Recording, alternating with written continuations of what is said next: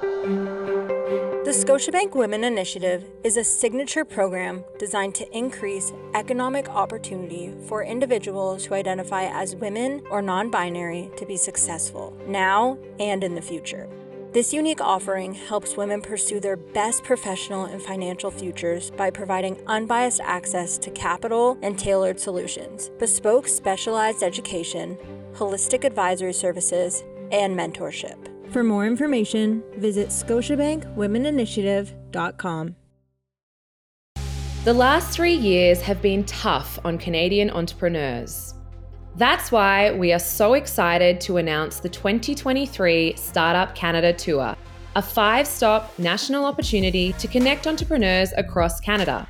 Join us for keynotes, panels, and practical workshops an exhibitor zone featuring Canada's support organisations, speed mentoring in our Ask the Expert lounge, and an opportunity to compete in on site pop up pitches. We will be in Whitehorse on April 25th, Halifax on May 2nd, Vancouver on May 11th, Calgary on September 28th, and stay tuned for details on our final stop in Ontario. Use code SC220 at checkout to get 20% off your event pass. Learn more and get tickets now for the closest stop near you at startupcanadatour.ca.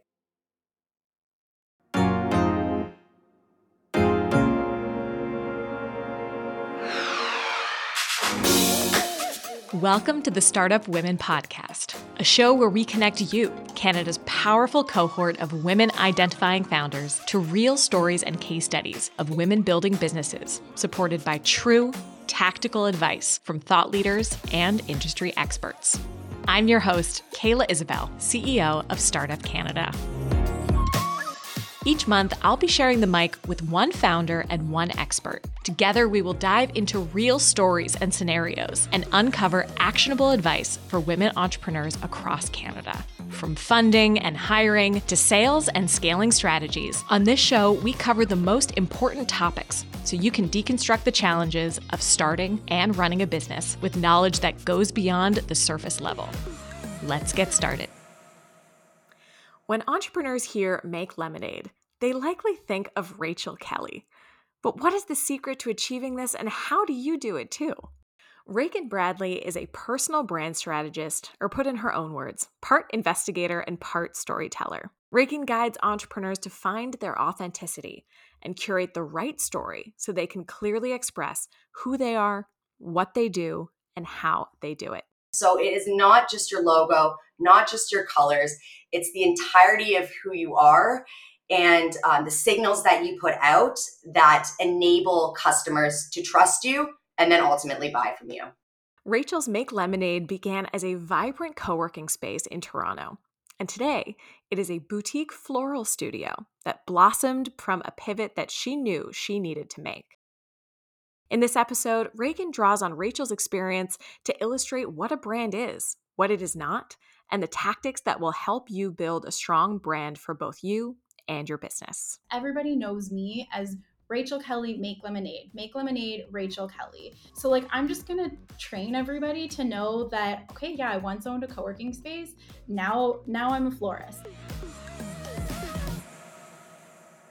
Rachel Kelly is a motorcycle riding community builder creating floral art in the heart of Toronto. Like many entrepreneurs, Rachel's career is not linear, and Make Lemonade has evolved and changed. Rachel began Make Lemonade as a co working space, and amid the pandemic, she chased bigger dreams, put her degree in fine arts to use, and relaunched Make Lemonade to be the floral studio it is now. We're also joined by our topic expert, Reagan Bradley. Reagan is a brand strategist who helps service based businesses become known. Part investigator, part storyteller, Reagan works with leaders to evolve a company's brand to match how they want to be perceived by their clientele. Her brand transformations create memorable first impressions for clients who first encounter their brands online.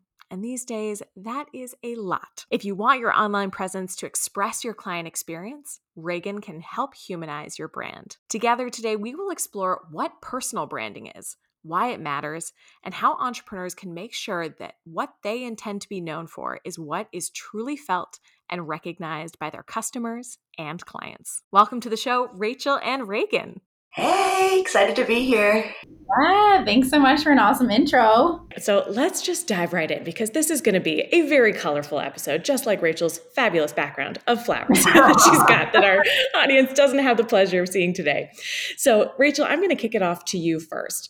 You built Make Lemonade as a co working community and this incredible space first.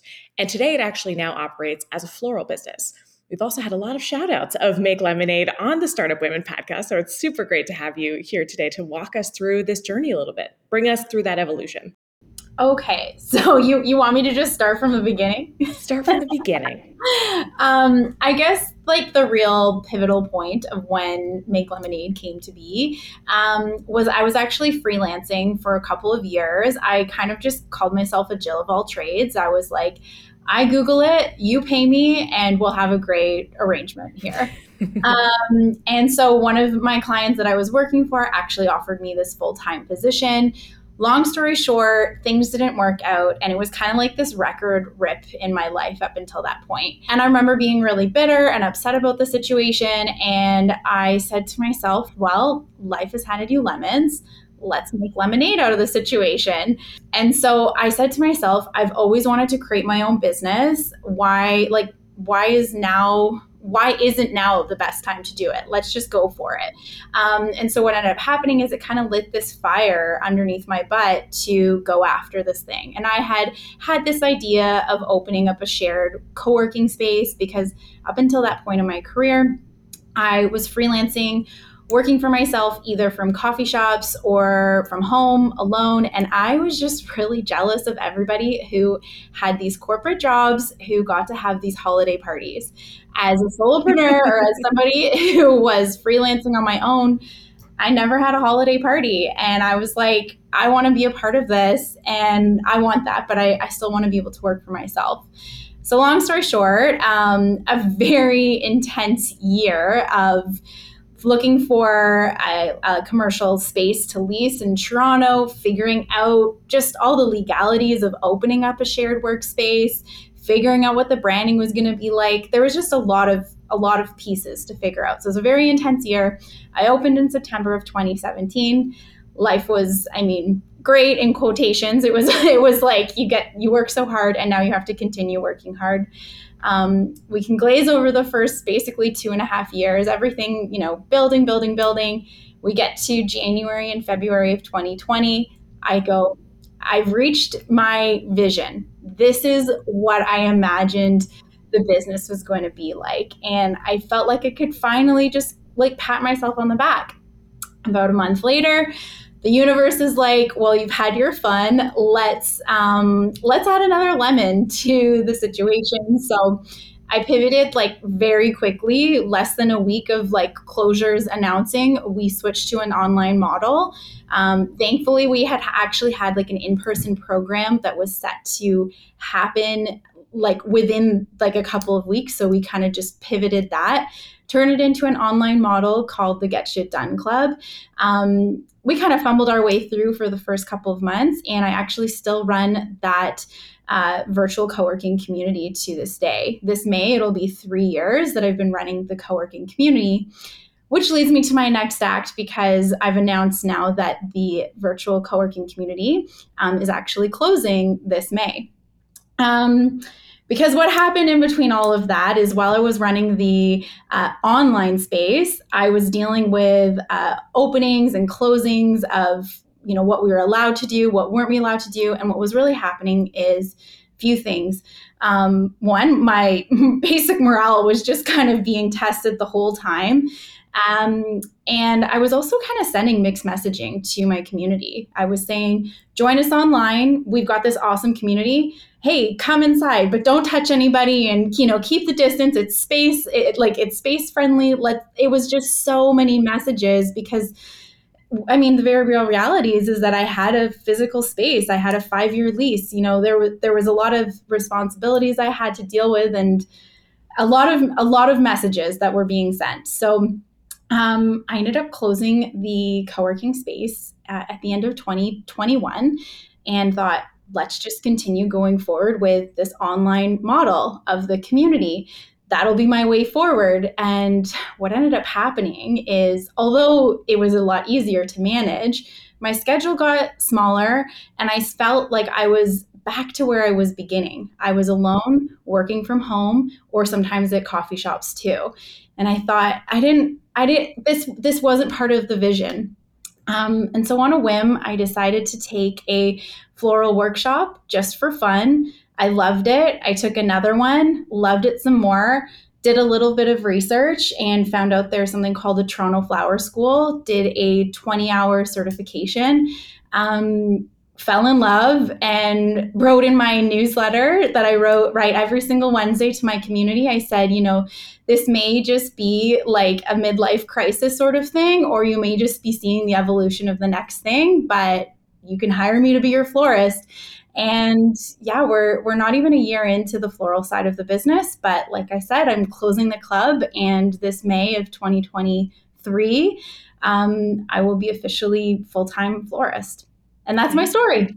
wow, just a couple of things to go into more detail into. Wow, Rachel, thank you for for bringing us on that that evolving journey and also having this conversation at this stage of the evolution is so interesting. Like I wonder, you know, what reflections you're going to have a year from now as well. Super super cool. Reagan, I want to get your perspective as well because you've taken all different types of lefts and rights, and oh, yeah. um, your your personal brand has evolved so much.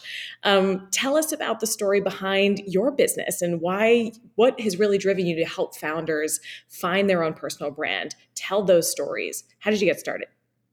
Yeah, absolutely. And I really resonate with Rachel's story there and how she said she had an idea and a vision and she just figured it out and kept pivoting her way like a pinball, bouncing on both hmm. sides of a pinball machine until she's kind of found her path. And then eventually that ball might change and you might go move it again. And that's just entrepreneurship for you. And i think that's what so many of us have in common. So i really resonated with your story um, my story began or how i found branding was i was in university and i was working as a virtual assistant uh, for a consultant pretty sweet gig in university i had blog posts and things but it felt like nothing i was doing was really getting any traction his website was really terrible and out of date i could see it with my own eyes but i had no idea on like what I what how to fix it. I was writing blog posts um, on his behalf about leadership and management. Really, really trying hard not to plagiarize what I was reading online because I knew nothing about those topics. Like I was 17, 18 at the time. So I went to him and I said, look, like, I know you've given me this role and you know, you probably don't care about it this much, but I care about it a lot. And I have a feeling when I'm looking online, there's something that's missing that I can't help you do. I just don't know what it is, but it needs to be better. You need to look better. We need to sound better. And I don't, don't know what I don't know. And um, I think just a kind of point there, like being okay with not knowing what you don't know and then finding help is like the way that you become an entrepreneur, right? It's always asking people for help, paying for help, doing the course, doing the training, because that's how you can actually like get the confidence to do that next thing. So back to the story. He uh, was like, you know what? Yeah, you're right. This isn't working. I'm throwing money down the drain. He didn't say it like this, paying you, but really, what's going on here? So he hired some personal brand strategists um, to create a direction for his brand. And that's really when I become ex- exposed to that term, like brand strategist, personal brand strategist. I'm like, oh, like that is really cool. So I started studying the individual. His name's Phil Palin, who created the brand. And he was in his 30s at the time. He was traveling around the world, living the life, like working with incredible entrepreneurs. And I was like, I want what he has. Like, I want that. But I was young. I had no idea how I was going to get there. Once we were finished up with working with him, the my boss's brand did a complete 180. It started attracting clients. Everything we put online looked polished. It was everything was connected, and it really helped him get known in the industry. And then I'm thinking, 18 year old self, I'm like, wow, okay, okay. So you're saying if you put yourself out there and you look good doing it, you're going to make more money and get better opportunities. I'm like, I hear you, I hear you. So I instantly started putting it into practice. Um, and I had been doing that since I've started my career. So I've run events for entrepreneurs in Ottawa and when I was doing that, I embraced the personal brand as an entrepreneur advocate. Um, I created a community for pro cannabis women. And when I was doing that, I was a cannabis advocate and developed my personal brand as like a cannabis influencer. So everything that I was involved in in my career, I embraced it full heartedly in my personal brand. So if you go on Google and look me up, you're going to see like it all over the place, but it all really funneled into what I do now, which is brand strategy. Unreal. And and I love with both of your stories this like attitude of like we're going to figure this out. We're going to shift directions when we need to. We're going to be vulnerable in those moments to know um, when you don't have the answers or when you're pursuing a passion that you might not have the quote like experience or the paper that justifies the experience, etc. Because so many entrepreneurs I think are waiting for that moment to have, you know, the perfect resume for entrepreneurship and that doesn't exist, right? It's more of an attitude and an approach to, to solving problems. I love that common link across both of your stories. For anyone who's listening to this podcast and is like, what is a brand? because I think this is such a big term. Is it your social media presence? Is it your web? Is it the actual visuals? What is a brand? Reagan, how do you define it? And what are some of the misconceptions people hold about what it is, what it's not, and what it can actually do for a person or a company? You've sort of alluded to some of those examples with your first boss, uh, but help us put some scaffolding around what the brand is. Okay, yeah, totally. Let's start with the benefits. So, I like to describe the benefits through a concept I coined called the brand accelerator. And it's actually what I name my packages for clients because branding accelerates your relationship with potential customers. And when you accelerate that relationship, it speeds up the buying cycle. So, it someone doesn't know who you are, you're completely, and they interact with your brand, it helps you go from unknown to paying customer faster, right? And we're thinking about brand in a term, in a sense where you have a service or product or something to sell or market to the public, right? Let me tell you what happens when your brand's not, you don't have a brand. So say, you know, you're scrolling, scrolling, scrolling on Instagram and you get a video and the video looks really compelling and it's some cool brush that you think that you might need.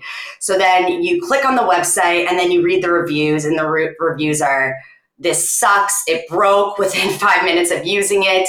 Um, you look at the photos; they have no imagery of people actually using the brush. It all looks like stock. That cons- like that company instantly lost you. That money that they put into those ads to get you to the website, gone. Like that money was wasted. Meanwhile, you get a brand that advertises you a product.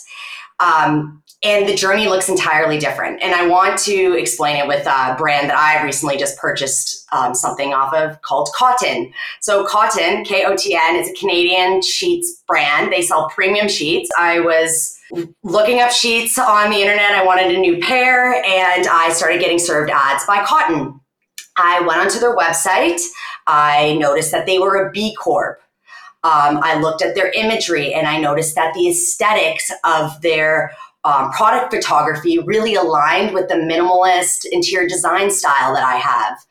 So those were cues, brand cues that I had in my head that ended up being trust signal that this brand is worth the price that it's marketing itself and Therefore, I actually ended up buying the sheets. So that's the difference of having a brand and not having a brand. So it is not just your logo, not just your colors, it's the entirety of who you are and um, the signals that you put out that enable customers to trust you and then ultimately buy from you. Mm, I love that thinking about yeah signals, which can come in so many different sort of tactical um, spaces, or, or, in that execution side, that can mean so many different things. I love that framework, um, and we're also very big fans of Kotn at Startup Canada. They provide all of our swag, so great shout out there, Reagan. So perfect.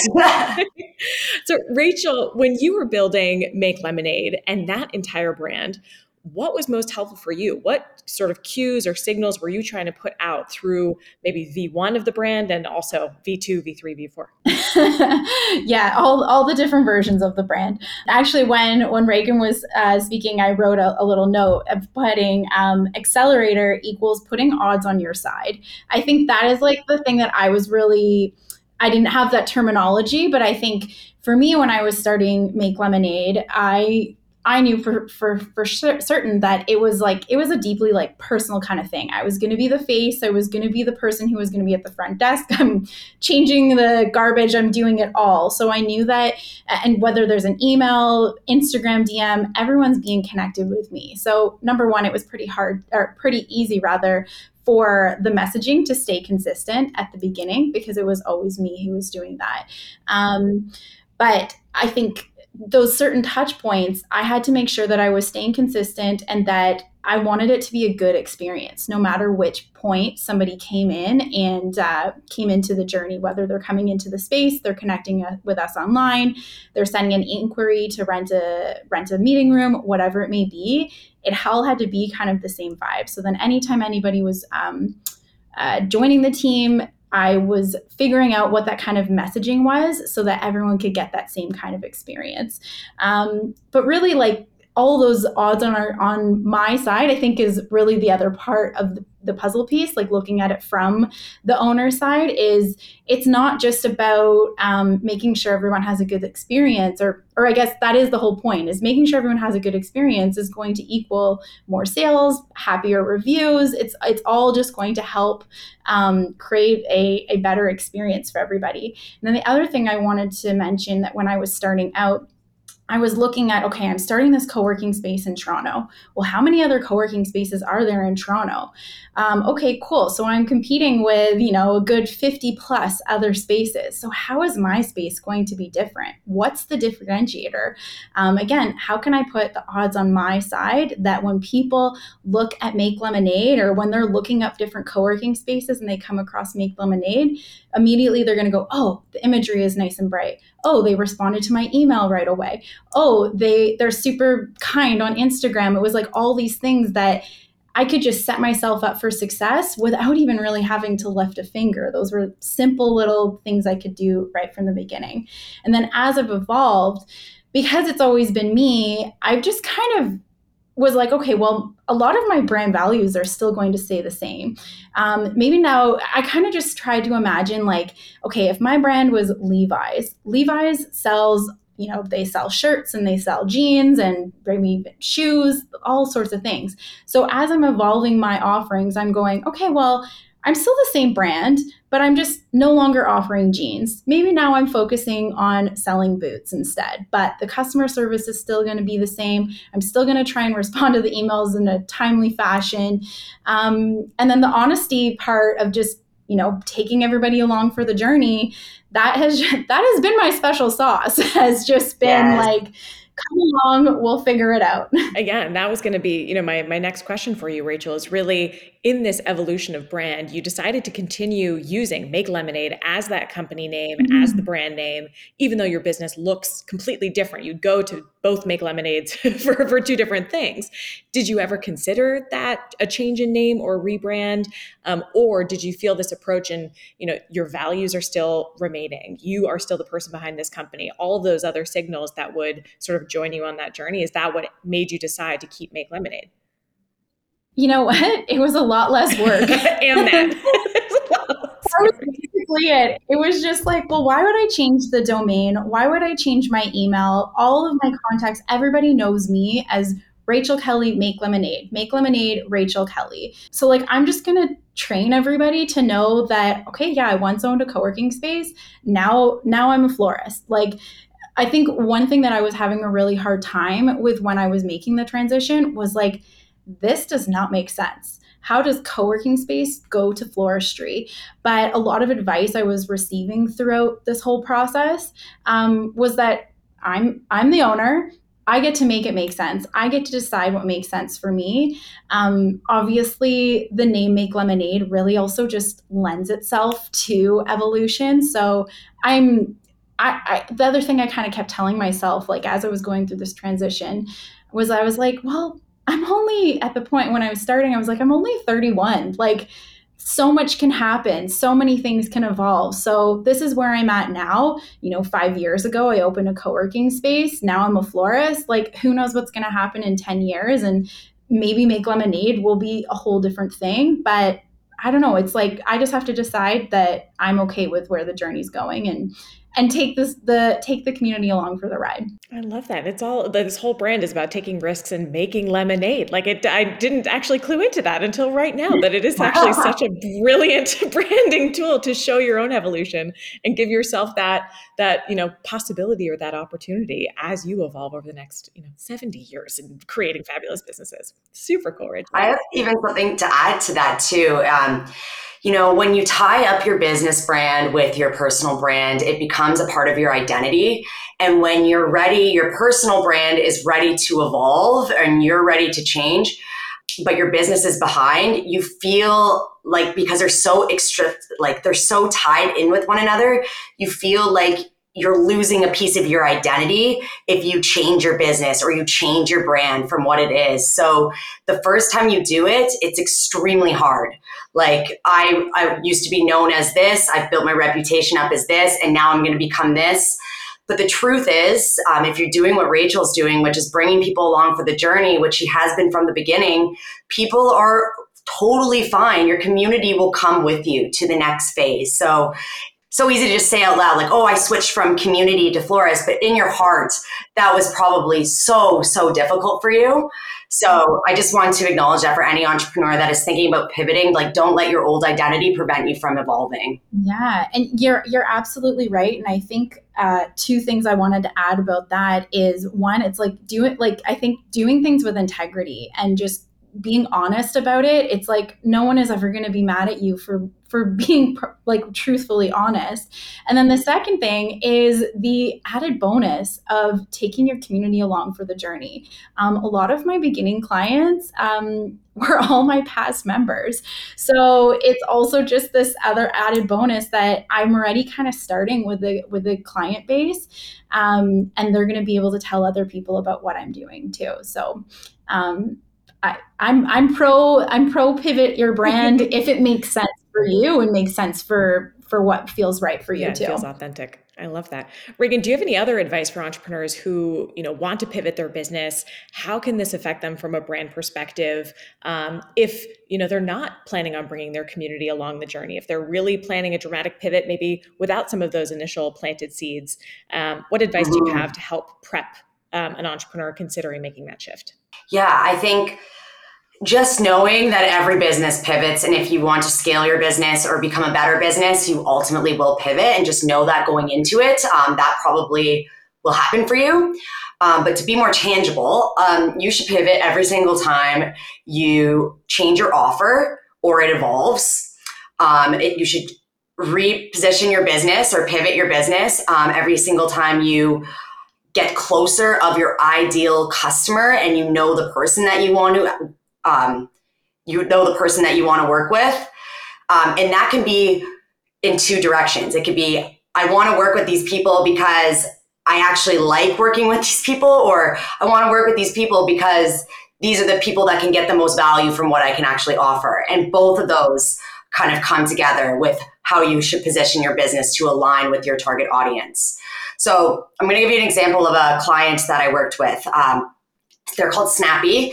They are a technology company that um, basically helps companies merge their in person retail experience with online experience through like rewards and POS, like everything. Um, so when they came to me, they're like, oh, we need a website, you know, like just get it up there. But then when I started peeling back the layers of the onion, I'm like, well, who is your audience? And they went, well, anyone with a retail space.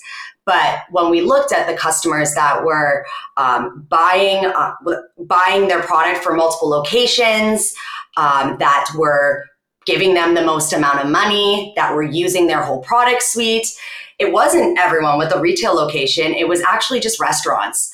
So we re we repositioned um, their business to pull out the elements that restaurant owners care about in their marketing and in their branding. And then since then, it's given their team a lot more clarity, like their sales team a lot more clarity on who to chase after, their marketing team to get more um, specific on like the imagery and the marketing message they share. Everything is much more aligned now in their business thanks to repositioning. And that's an important note, I think, in even my own perception of what a brand is being more of like a communications tool or being this sort of like external um, comms focus without connecting it directly to business results that you've just provided such a great illustration of all of these internal business processes and clarity for the organization that resulted from a conversation around the external brand and who was actually using this um, offering and you know the target audiences et cetera. So as entrepreneurs this is an investment that can really um, support us across the entire business when we have that clarity of who we are um, our target audience what we're actually offering and ensuring there's that alignment between those those sort of groups. Um, and that is a complicated conversation sometimes because we often get very tied to our ideas and think that they're perfect and why wouldn't everybody want this particular thing? Um, so great great examples yeah, I actually have a framework that maybe some of your listeners can apply to get closer to their niche and their brand positioning. Um, so every quarter, I want you to create a table, and these are the columns that I want on the table. First column is past clients. This is specific to service based businesses and SaaS. It's a little bit different when you have a consumer product. So you have your past clients, then you have clients who bought from you quickly in the next column. The third column is clients you enjoy working with most. And in the fourth column, you have clients who you provide the most value to. If you list all of the clients that you've worked with in column one and you answer, you move them across each of the columns, you're going to start to see certain clients' names come up more consistently than others. For example, you might have client B that bought quickly, but you didn't like working with at all. But then you might have client D that bought quickly, you provided insane value to, and you enjoyed working with. And what you want to do is over time or every quarter, you want to start noticing the trends of those specific clients. And then you're getting closer to your positioning and it's based on actual data. Mm love a good data conversation tracking all those measurements. And that can often be put to the side on our to-do list but such a helpful easy framework Reagan um, for, for us to leverage. So rachel i want to pass it over to you as well in still rooting this conversation very practically in thinking okay I, I have this brand or a couple of these elements that i would sort of identify as branding um, and i really want to try to get that out to my audience what tactics did you use? Was it very much word of mouth that you're getting to know mm-hmm. Rachel Kelly and that's setting the tone for your brand?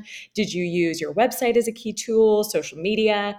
Um, how did you express your brand and its evolution? Mm-hmm. Um, so, first things first, before I I guess once I really landed on the idea, um, the whole process of opening a co working space is kind of wildly slow and then very quickly, then it speeds up very quickly.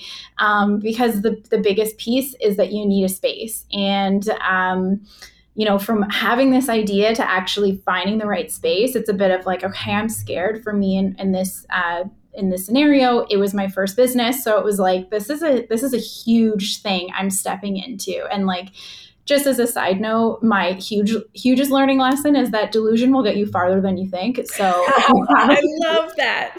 Just go for it. Delusion gets you so much farther because really, I can't believe that at 26, I was like, let's open a co working space and see what happens. What I did immediately, once I was like, okay, I'm set on this idea, is I'm going to start an Instagram account.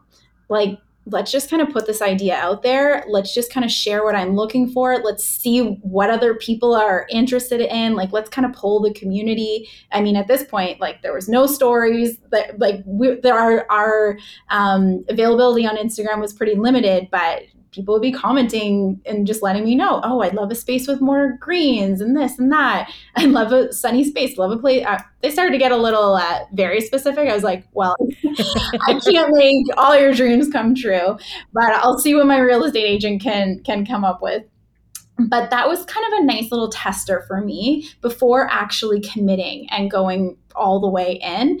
Um, so that was step one so that i knew okay i'm gonna have i'm gonna have at least some i'm gonna generate some interest right from the get-go. Um, I had actually connected with uh, someone else on online when I started this community, uh, and she uh, runs a PR firm, and so we kind of just stayed connected. And I was like, I think I'm going to need your services once I once I get started.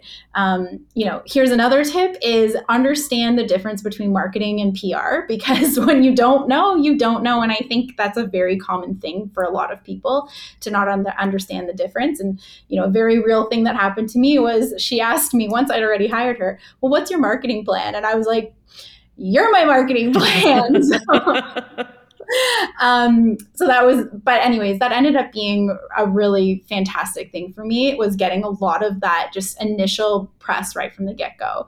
One thing I didn't do actually when I first began though was like I kept myself as a complete secret. And nobody knew that it was Rachel Kelly who was running Make Lemonade because I really wanted to make sure that people um, liked what I was creating and they liked it for what it was. They didn't like it because they liked me. But I knew things were working once my friends started sending me Make Lemonade's Instagram profile and said, You should check this out. You'd really like it. Oh, I just got chills. Like, surprise. I was like, surprise, it's me. It's I'm me. opening the door. Can you tell everybody you know? oh my gosh, I love that. Yeah. So there's an, a nice little element of surprise there too. But I think like just, you know, my lessons that I've learned uh, from all of that is like, shout it from the rooftops, tell people what you're creating and like let them know how passionate you are about it because you know you can have this most beautiful brand ever but like if you don't know that there's a real person behind it or a real team of real humans behind something the end of the day you really are only going to feel that glossy logo or that fancy website. And you know even what what reagan is talking about like a brand is so much more than just those those basic things. So the few tactics i used to open make lemonade was you know start small start on instagram. Um, i learned you know talk about myself and my journey and pr in my case like really helped to just get the word out right from the get-go. But my learning lesson in that is um, have a marketing plan. Figure out okay once somebody does land on your website what's the journey? Where do i actually want people to go? Because i got a lot of traffic to the website with no idea what to do at the beginning. Mm. Fascinating, Rachel. And Reagan, with other entrepreneurs that that you've worked with, what have been your first building blocks of like building that brand? If somebody is starting this from scratch, um, do you tell them to focus on the personal brand first or the company brand or a little bit of both? Uh, what tactics do you often explore first when somebody's starting from scratch? Yeah, so it depends on what their goals are if they and depends on the type of business.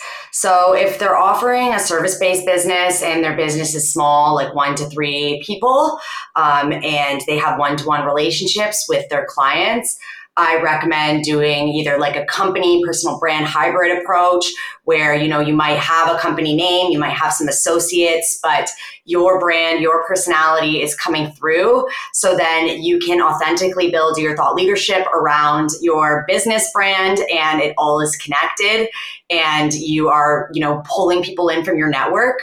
I find what a lot of individuals do is they are a little bit scared to put their face up to next to their brand because you know they're worried about failing. Some of these themes are even just coming up and with, with what rachel said right? Like well i don't want to fail or i don't want to seem unprofessional. Like that's a really big one. They think that um, if they come out as a corporate brand they're going to be having more respect than if they were to come out uh, as a personal brand truth is, right, if you're starting a business and you're just an, an, individual person, you are as far or you are as professional as your experience allows you to be, right? So if you don't have any experience doing financial advisory, but you have this beautiful corporate brand, the minute that you have a conversation with a corporate client, they're going to be able to see right through you and there's going to be inauthenticity. So the very first step that I recommend for every entrepreneur is to work in i mean it's cliche the term's used a lot but it's like that genius zone. And it doesn't necessarily always need to be within your past experience but it could be in your um, hobbies and interests too. And what's something that you can talk about confidently and just talk and talk about forever and never get sick of um, doing that's where you should start with your personal brand Mm, very cool. You use this term um, cool factor. You know, what's an entrepreneur's cool factor that they can find through this journey with you? How does one identify this? Like even myself, I'm like, what is my cool factor? Where what are the prompts that help somebody identify what that secret sauce is? Because I think yes, everybody is a super unique snowflake, and that's fabulous. But there's so much competition. There's so many other you know entrepreneurs popping up, potentially working in similar competitive industries to you. How do you find that secret sauce and know that it, it is truly a secret sauce, not just you know I'm X or Y that other people could sort of claim as well. I love that you asked that. I feel I use the word cool factor because cool is totally subjective and depending on the person. Um, but a word that's more commonly used in branding, and we've been throwing it around a lot, is what is that authentic? Like, what makes you authentic? And that's really what I'm looking for. That is the cool factor, right? So before I bring my clients to this accelerator process where I actually build their brand, I'm looking for that. Like, what is that cool factor? And a lot of them know what it is, but they haven't articulated it themselves. So some of the prompts, I call them the three R's of authenticity. And those three R's are is what's reliable in this individual? Like where are they consistently providing value to their customers? And that's around like their offer. Second r is relatable. What is their culture? Who's the person behind the business? And how can we bring that through in their communications so that um, their voice and what they talk about um, is relatable to the pre- people that they want to ultimately market to so for example harley davidson built by bikers bikers are rebellious, right? And so that's what their brand is. Their brand is for the rebels. Um, and in doing so, in putting that relatability factor out, they're attracting that type of people and it's perpetuating the brand. And then finally, repetitive. So I'm listening to when I'm chatting with my clients, like what themes are coming up? What values do they keep saying. So, for example, even yesterday, I had a call with a financial advisor and I said, What makes you different? And she's like, Oh, well, I want to make finance approachable. And then they go, Okay, well, um, what's your biggest challenge that clients have and they're like oh well clients feel like they don't need financial advising and they're scared to ask questions so i'm starting to see the themes right like finance finance shouldn't be scary finance is something that we should all do um, so what is those repetitive values that are keep coming up because those should be incorporated in your brand? Um, because when you find those out you can continue to scale on them. So even take lululemon right? They started out as yoga. Um, that thing that they talked about all the time though was wellness right? And now they've scaled into every single sport but they always bring it back to wellness and being intentional with your fitness. So just to recap how can your brand be repetitive in terms of your values, relatable in terms of actually talking to the people that you want to work with and market to, and reliable, which is like where can you provide the most value through your offer, your service, or your product. Mm, awesome. Love another framework on the Startup Women podcast. frameworks on frameworks. I was taking notes. Like I have it written hey! down. That's Fantastic. Um, one thing I wanted to add to that is I've worked with so many entrepreneurs over the years and just kind of seeing the ups and downs. I mean, I think one thing that was hard for me and also a highlight for me in some respects too was that I kind of played this like part-time therapist sort of thing because it's the space a lot of entrepreneurs come in and you know you chat and all of a sudden you've learned their whole life story and I think one thing that I've really learned throughout the years and I've gone through this as well is it's just like this this wild emotional roller coaster that you go on when you're when you're an entrepreneur. And a lot of it's like you're like I didn't sign up for this. And all of a sudden you find you've taken about 10,000 different courses all with a different special way. If you know if you just follow these six steps you're going to all of a sudden make six figures in six minutes for the rest of your life and i think one other big key piece to helping you find that special sauce is kind of taking everything that you've learned putting it through your own personal filter and deciding what works for you. Um, for me, what happened at the end of 2021, I don't even know, at the end of one of the years, my mom does our bookkeeping for Make Lemonade, and she said, Rachel, you spent so much money on personal development. You've been in business for personal and professional development. You've been in business for over five years now. You know so much. You need to stop investing in them and you need to listen to what you already know. Oh. And so all of a sudden I was like, she was like, why do you keep doing this? And I was like, I don't think I believe in myself. And that was like the ultimate switch for me. And I kind of made this personal mission. I was like, I don't think I need to sign up for any more courses. I probably need to sign up for therapy. um, help me sort out a few of my my own things. But you know, really, I think that's another piece that really helped me figure out my special sauce was just going, okay, I'm going to stop listening to all this other advice and start just really using what I've learned and and you know make my decision for myself. Um, and so for this year, I've made this decision that I'm like, I'm not paying for any more courses in the floristry world. Um, instead, I'd rather get paid to learn. Um, so the fantastic way, the fantastic thing about floristry is that a lot of florists need extra labor on their jobs. So I've signed up for a ton of floor, uh, freelance gigs.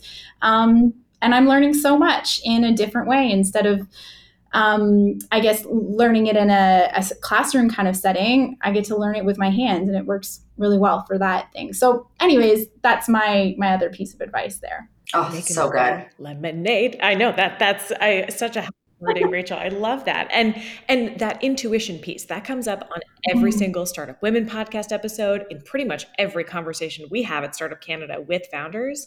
Um, yes, competence breeds confidence in some ways and you want to have those basics and that anchoring so that it serves you in how you enter a room and how you enter your ventures but there is a fine line of also just having to trust that intuition um, and that gut instinct more than anything and and you're the only person who can actually really tap into that intuition nobody's going to be able to look at you and know okay this is something you should or shouldn't be doing you have to hone that yourself and have the courage mm-hmm. to actually mm-hmm. act on that um, and with with this evolution of your brand um, it's it's such a beautiful sort of illustration of like a maximum pivot um, that I also think is really comforting for people to think, oh, it doesn't have to be a gentle transition into something that's sort of similar to what I did before.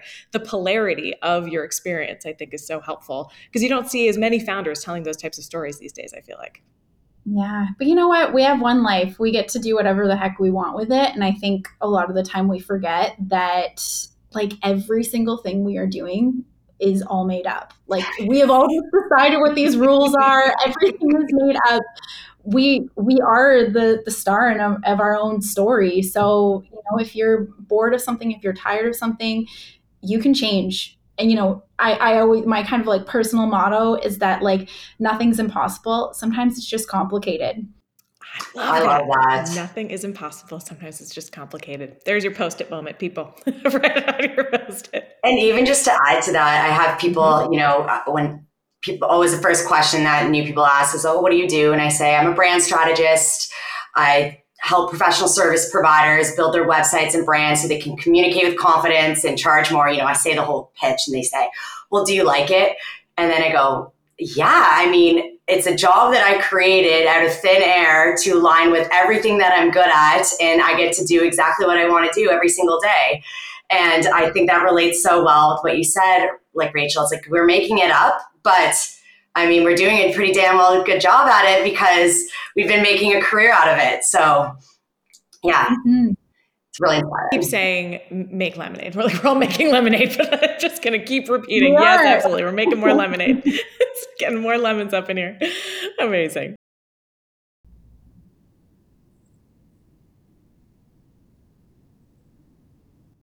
Amazing. And Reagan, are there certain exercises that entrepreneurs can do to really develop something that feels in alignment with their own brand? That if you are very, um, you know, proper and structured and maybe a little bit more on the rigid side and you want that to come across in your brand and you don't want to be seen as as playful or um, using the those sort of um, tools how do you work with your clients to really understand what are the right descriptors, what are the right adjectives, and tell the right story so that their personality really shines through appropriately through their brand? I think the first piece is like figuring out a little bit more about who you are and doing some self reflecting for personal branding. So often, what I do for my clients is I get them to complete the Myers Briggs 16 personality mm. tests and I get them to send me over their personality. So while, while I do interview them um, before I start any project, uh, you know, you only know what you can get from a two hour conversation. But when I can see what their personality is, I can actually start to get a feel of like, okay, this is how this is what this person isn't doing that isn't aligned with who their personality is because they just don't have like the tools to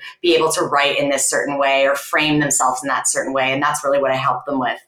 Um, in terms of just expressing your personal brand though i think you show you can express your personal brand by showing what you're doing. So i mean for rachel showing like creating bouquets, like her at weddings, right? Like your personality or your personal brand doesn't necessarily have to be through writing if you are a more creative entrepreneur. But if you're more of a financial advisor, maybe you're putting out reports. If you are a strategist and storyteller like me, then you might spend time telling stories and helping people learn how to do frameworks, right? Like it's all about um, putting out there to show your subject matter expertise. So it's, um, again, going back to those trust signals, right? I just remembered something else I'd love to add too is I think when it comes to like that key messaging, um, I think the bigger challenge is not figuring out different ways to tell your customer about the thing you do.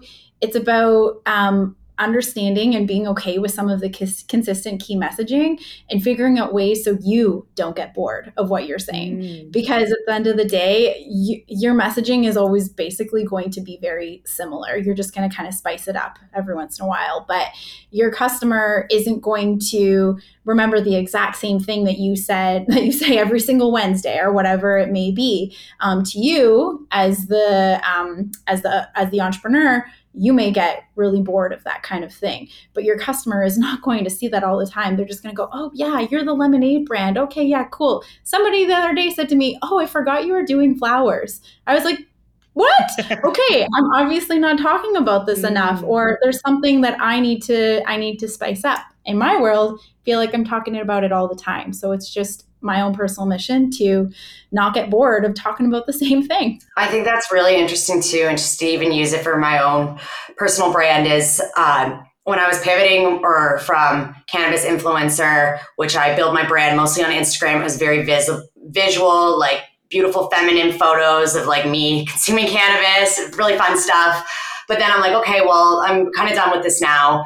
Um, and I want to start talking about branding and strategy. But I built out this whole like audience on my Instagram with individuals that, sure, they know that I'm an entrepreneur and I'm building my a business, but I'm not sure if they really care that much about this messaging, nor is that audience there. Like my ideal clients are not in that space in, or in that community. So I started posting more on LinkedIn, which is where my like where I could really show off my subject matter expertise. And my pillars are branding and freedom lifestyle. And how can you develop um, a business that aligns with your lifestyle and then position your brand to give you that lifestyle, your brand and business. So now, really, what I've done is I've used LinkedIn to talk a little bit more about branding and do storytelling about my clients.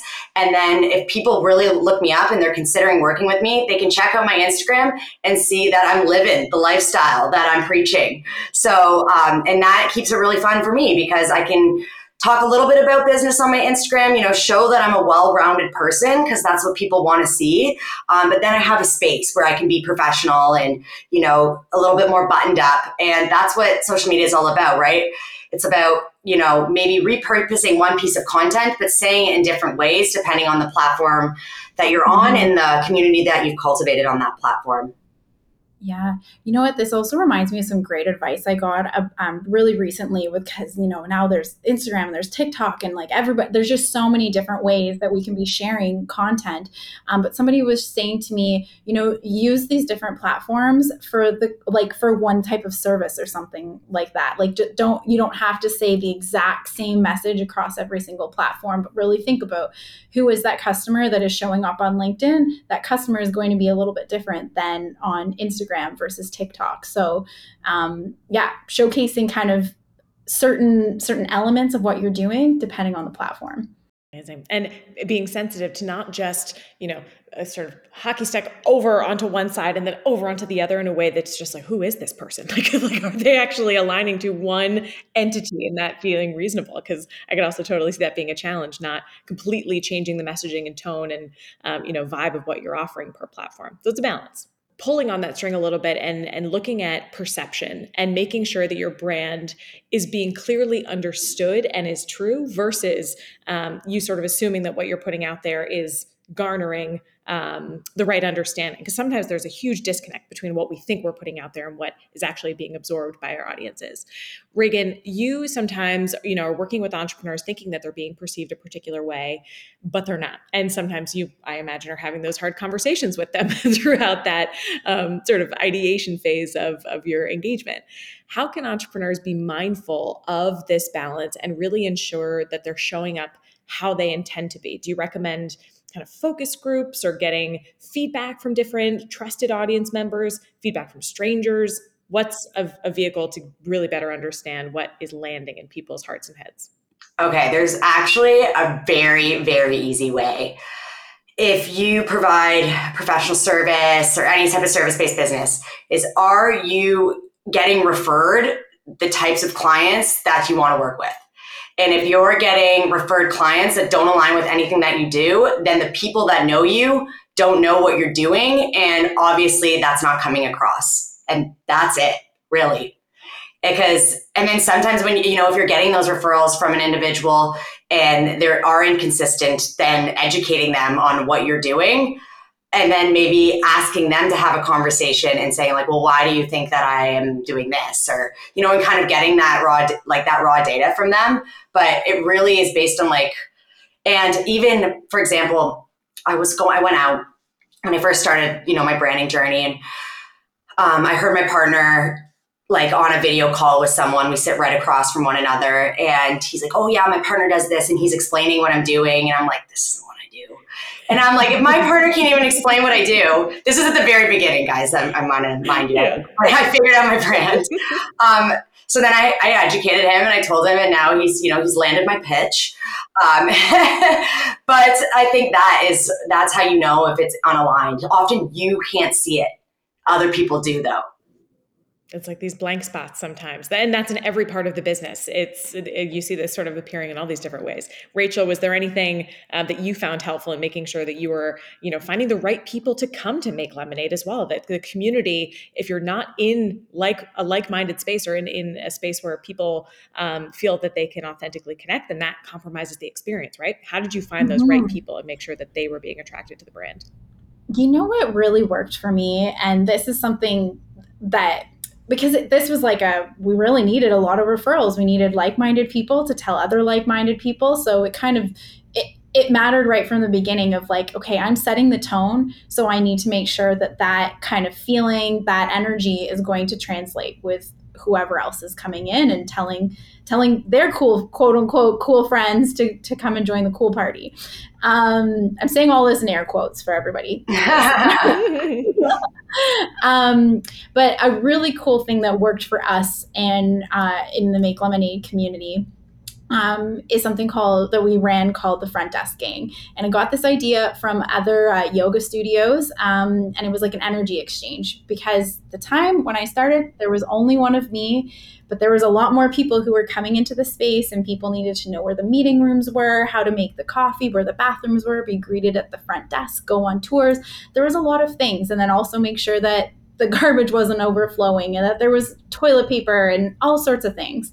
Um, so I started something called the Front Desk Gang, um, and it was it was an energy exchange program where if you donated five hours of your time to help manage the front desk, greet people, then you would get a free membership in exchange. Um, and so I had about 10 people who would uh, work work a shift throughout a week. Um, and those became my ambassadors. They were my Make Lemonade cheerleaders. And they kind of went through a very, a very simple um, interview process to see, okay, is this person going to work to join the team? Um, and also it was, it was a really, you know, it was it was a win-win situation because for a lot of entrepreneurs who were starting out they wanted to be a part of a community of other entrepreneurs. They wanted to get out of their home. And but at the time when they're beginning a lot of the time your your startup costs aren't going to cover an office space as well. Um, and then for me I got this extra help too, and it was this this fantastic community of people who could help me run Make Lemonade, and I could rely on sharing the the proper make lemonade messaging with everybody else in the community too and they could tell their community um, about the space too. So that's something that worked really really well. And cheryl who was on one of the past um, episodes she was one of the front desk members. All roads lead back to make lemonade on this podcast. All these folks who have worked in toronto either full-time part-time that's fabulous. Very cool.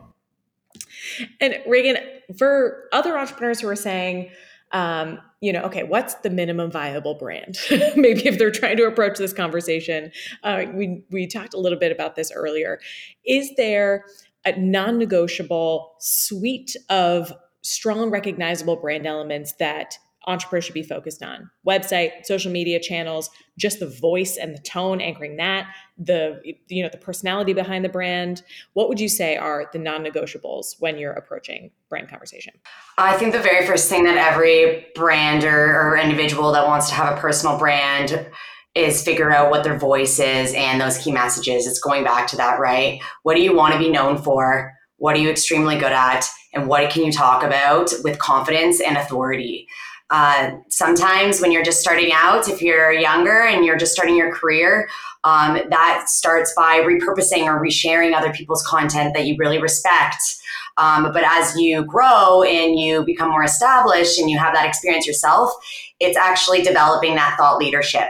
So to be a thought leader, you actually have to think about what you're going to say, right? Like it's not just sharing step by step frameworks, it's not teaching people how to do what you're doing it's showing them that you have stories or you have original ideas and you can connect stories to ideas. That's what shows people that you actually know what you're talking about. So I would say, first to make it a little bit more tactical is get going on whatever social media platform of your choice where your ideal audience hangs out and get going on that and get like get your voice out there, develop your concepts, your frameworks. Um, next step would be, I mean, optimizing obviously your profile to say what you do. Um, I am an X who writes about X for X. Um, and then once you have that, you build a little bit of traction, you can get your website up and going. Um, in the beginning, I had this question a lot. So, when should I invest in brand? Uh, I will not work with people who haven't had any experience working with clients. Uh, no client work, no brand, because you don't actually have any data to say that, well, my brand should be this way. It's all based on yourself. And if you're doing it that way, sure, it's great for like a um, minimal viable product. You can create like a Squarespace website, spin it up so you have something. But when it's time to invest in a brand is when you actually um, have experience working with clients and you want to target them a little bit more effectively. Mm. And in that journey, is a brand ever done? Like, is is is it a, a, puzzle that can have every single puzzle piece and be complete, and then you just continue business as usual, leveraging that brand, that brand, um, or is it always something that needs care and nurturing and naturally evolution as as your business kind of grows? What's your philosophy on it being done or not? I think Rachel said this so well earlier when she said it's about putting your personal filter on it. So a lot of a lot of entrepreneurs do is they do what we did. We, you know, you get a course and you self train yourself and you do programs, you do professional development, and then you apply what other people are doing. And then eventually you start to put your own creative spin on it. And that's when your brand actually starts to come through. So even to use myself as an example, um, yes, I help professional service providers create brands but the freedom lifestyle piece that I talk about a lot has only started coming through as I've actually started doing my business and realized this is one of my core values. And I want mm-hmm. to work with people who want something similar because I can help them get there with their branding. But that's not something that a course is going to tell me, like, oh, you're going to, this is how you create a brand. And you also want to go this angle. Like, you only know that through actual experience and getting right, like writing, getting um, your ideas out there. kind of, yeah, like peeling back layers of the onion, you know? Yeah, I agree. I think there's there's a lot of layers to layers. this onion. I think I would even argue that we've got a whole um, vegetable drawer in the fridge that we're really dealing with because I think that, you know, it can kind of evolve in like, okay, well, you as a person, as the entrepreneur, are going to evolve. But so, so for me, in my case, it was like, okay, I started to outgrow a little bit of what I was doing. I was like, I don't think I want to just continue doing this online community. And I'm just going to pause that for one second because I, I also noticed a trend that was happening in my community is that I really found, especially in the online community space, um, I was really being I was able to support entrepreneurs who were in in their first couple of years. That's what I was able to do in the online community. But what I was finding was a lot of community members would come, they would grow, and they would go. And it was up to me to decide okay, can I evolve and figure out how I can serve those other entrepreneurs? Can I just only serve people who are at the beginning? Or can I just take a whole different path and go, I'm going to become a florist instead? you know, there's that, that kind of thing. But, you know, another cool thing too is so that's kind of just from the solopreneur kind of perspective. But I'm just relating this to an event I was actually working yesterday. I was doing this very cool flower pop up for Reitmans, the clothing brand, um, and they were uh, celebrating um, their spring preview. And it was so interesting to me because we were all everyone it had a lot of influencers there and everyone was talking about their experience with Reitmans the brand and how their moms used to shop there. And they had no idea how cool and elevated Reitmans could be because they're kind of going through this brand evolution. In uh, 2026 they'll be celebrating 100 years of Reitmans which is just this wild piece of information. And you know for our generation we think okay our moms used to shop here. That's that's kind of all I know. I'm not going in there. My whole perspective on the brand changed just by understanding this one little thing. This this what what they're able to offer now too. So I think the evolution can happen in so many different ways. Are you going to evolve to see what your customer needs now? Are you like, you know what? Nope, Reitmans they they they serve their one type of person and they understand that and they're cool with that or are they going to evolve and change and I think I think there's you know if we're going back to the vegetable thing, I think there's there's a lot of different ways we can make a stir fry. Are we just gonna have corn on the cob? Are we gonna have it all mixed? Whatever we want. But I think there's there's a lot of ways that we can approach the evolution of brands from.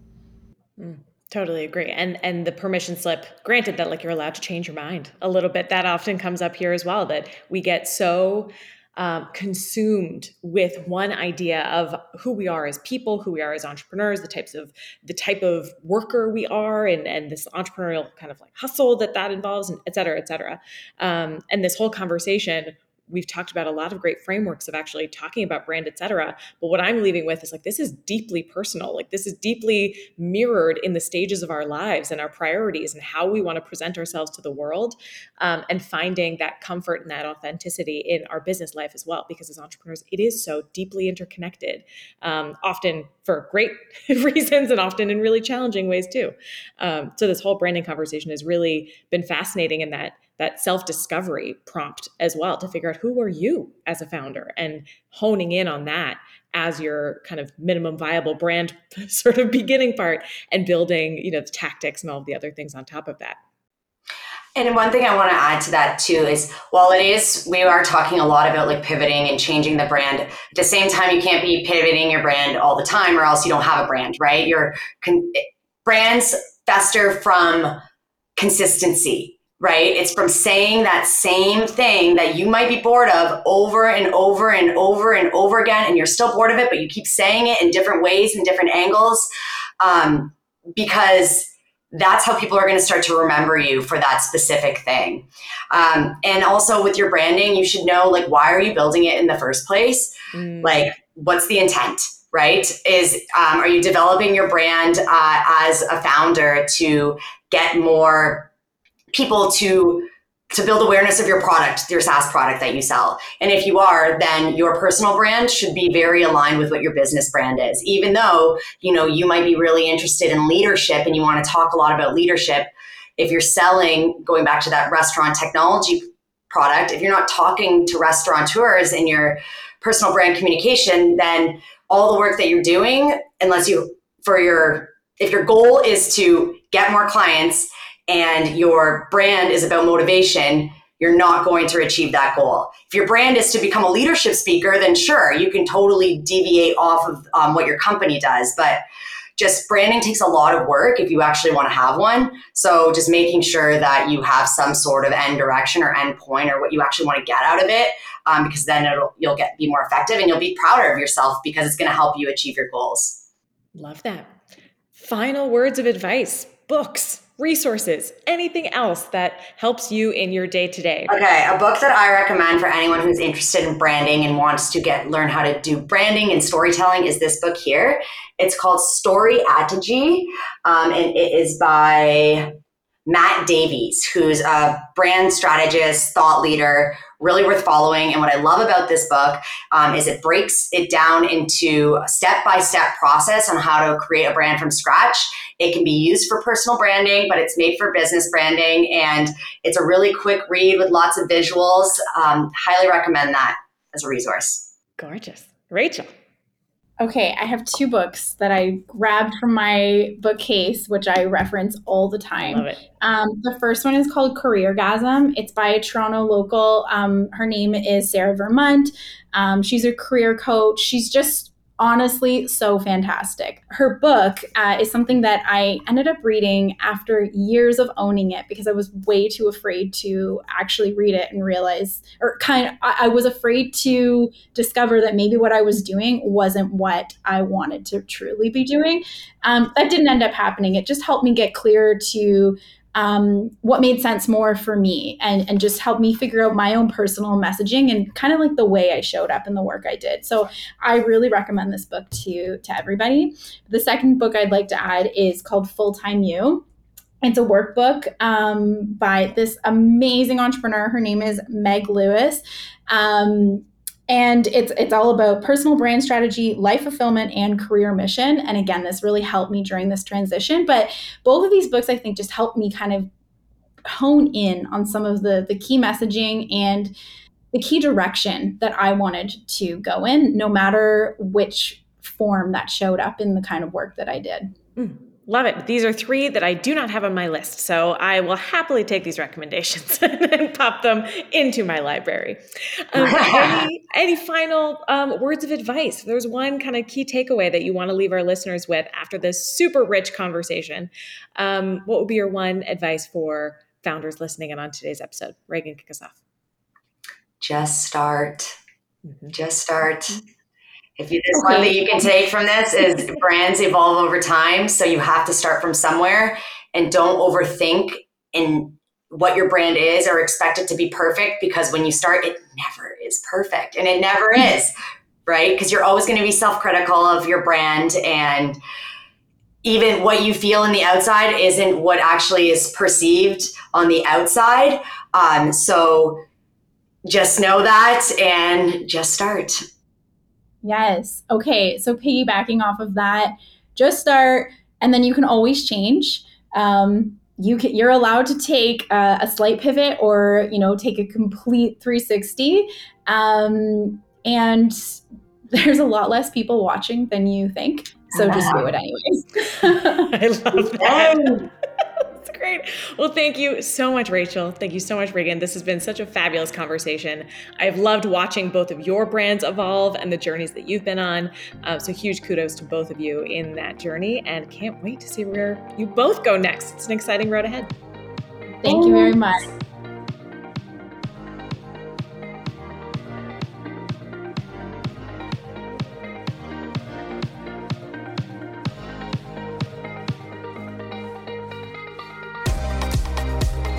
Thank you so much for joining us on the Startup Women podcast, where we are committed to telling the stories of women entrepreneurs and uncovering actionable advice that goes beyond the surface level. The Startup Women podcast is produced by Lauren Hicks and Maddie Stiles. Visit startupcan.ca to explore the Startup Women flagship program and access advisory support and free resources. Be sure to check out the show notes to access important links, resources, and information that we mentioned during today's episode. Thank you for listening, and we look forward to another episode next month.